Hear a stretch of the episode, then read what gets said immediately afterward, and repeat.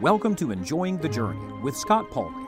True and lasting joy is only found in Jesus Christ, and God has designed the Christian life so that those who follow Him will not only enjoy the destination, they can also enjoy the journey. You see, we're all travelers in this world, and God has many wonderful truths to teach us along the way. For the next few moments, we turn our attention to the Word of God, the only roadmap for this journey. You'll find additional study helps and resources online at scottpauley.org. Join us now as we study the Scriptures together. It is our prayer that you will enjoy the journey.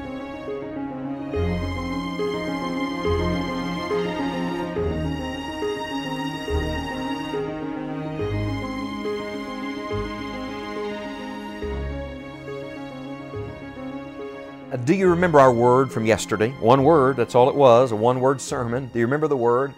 It was the word others. I wonder, have you been thinking about that word?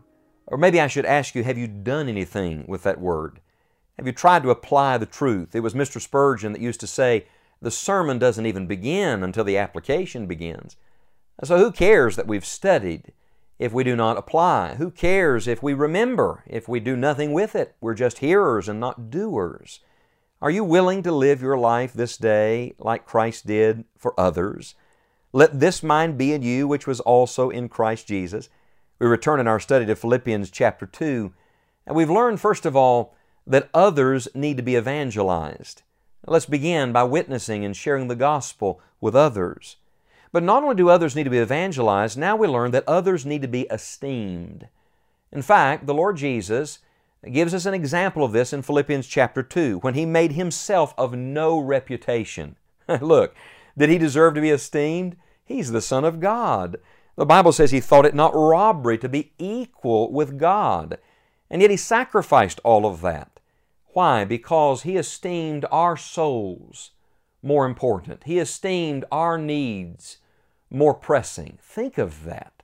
What a life lived and sacrificed for others. That's what the followers of Christ are to do. They're to esteem the needs of others around them. That's why Philippians 2 begins this way If there be therefore any consolation in Christ, if any comfort of love, if any fellowship of the Spirit, if any bowels and mercies, fulfill ye my joy that ye be like minded, having the same love, being of one accord, of one mind. And then it says, Let nothing be done through strife or vainglory but in lowliness of mind, let each esteem other better than themselves. Look not every man on his own things, but every man also on the things of others.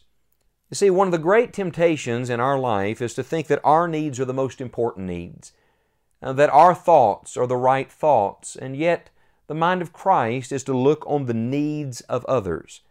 Do you remember in Romans chapter 12? We know those first two verses so well about presenting our bodies and not being conformed to the world.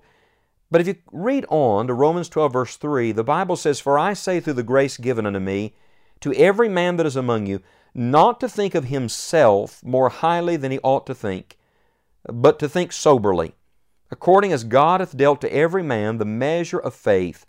For as we have many members in one body, and all members have not the same office, so we, being many, are one body in Christ, and every one members one of another. What is he saying? He's saying, don't think highly of yourself, think highly of others around you. Don't imagine yourself most essential, most important. No, look at the needs of others. Think of the contribution of other people. Think what a wonderful blessing this would bring in every home if every husband, every wife, every child lived for others. Think if in a church family, what unity, what, uh, what one mind and one accord would be found if every member of that body wasn't thinking about themselves. May I read a portion to you from Philippians chapter 2 later in the passage? The Bible says, Wherefore, my beloved, as ye have always obeyed, not as in my presence only, but now much more in my absence, work out your own salvation with fear and trembling. For it is God which worketh in you both to will and to do of His good pleasure. That's an amazing verse. The Bible doesn't say we're working our salvation. It says we're working out the salvation that He's worked in. God has worked in your heart and in your life. It ought to show up in the way you live every day. How should it show up? Oh, read on, verse 14. Do all things without murmurings and disputings. Can I tell you what will kill murmuring? Can I tell you what will put to death criticism and gossip? Can I tell you what will stop arguments and disputings and division? One thing esteeming others better than ourselves. And why should we want that?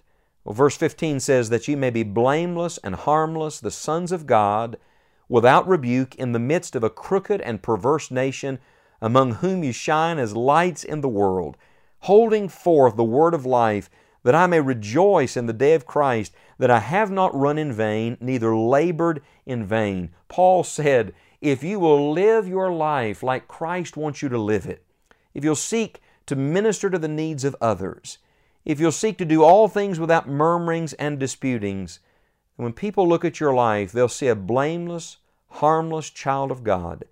They'll see someone with such a testimony, they'll be attracted to the Christ inside of you. People want to talk about being a light in this world. Friend, that starts right where you are. It starts in your relationships today. It begins with your tone of voice, your response to others, the way you treat others, the way you think of others. The Lord Jesus is trying to teach us that others need to be esteemed.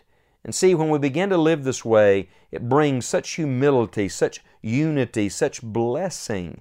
Then the Lord can work through our lives to attract other people to Himself and bring other people into this family. I love the way the Apostle Paul makes it so personal. He says in verse 17, Yea, and if I be offered upon the sacrifice and service of your faith, I joy and rejoice with you all. For the same cause also do you joy and rejoice with me. What's Paul saying? He's saying, I'm trying to live this way. In other words, Paul wasn't telling them to do something he wasn't willing to do. Uh, preachers should live what they preach. Would you pray for me today? Would you pray that me, that I would this day live for the needs of others around me? It's one thing to say it, it's another thing to do it. Paul is our great example, and more than that, Christ is our great example. Uh, could we enter into a, to a covenant today? Could we make a commitment today and take a challenge today that this day, before this night ends, before this day comes to a close, we will say, by the grace of God, we want the Lord to use us to minister to someone else, to meet the needs of others around us. And in doing so, we truly find joy on the journey.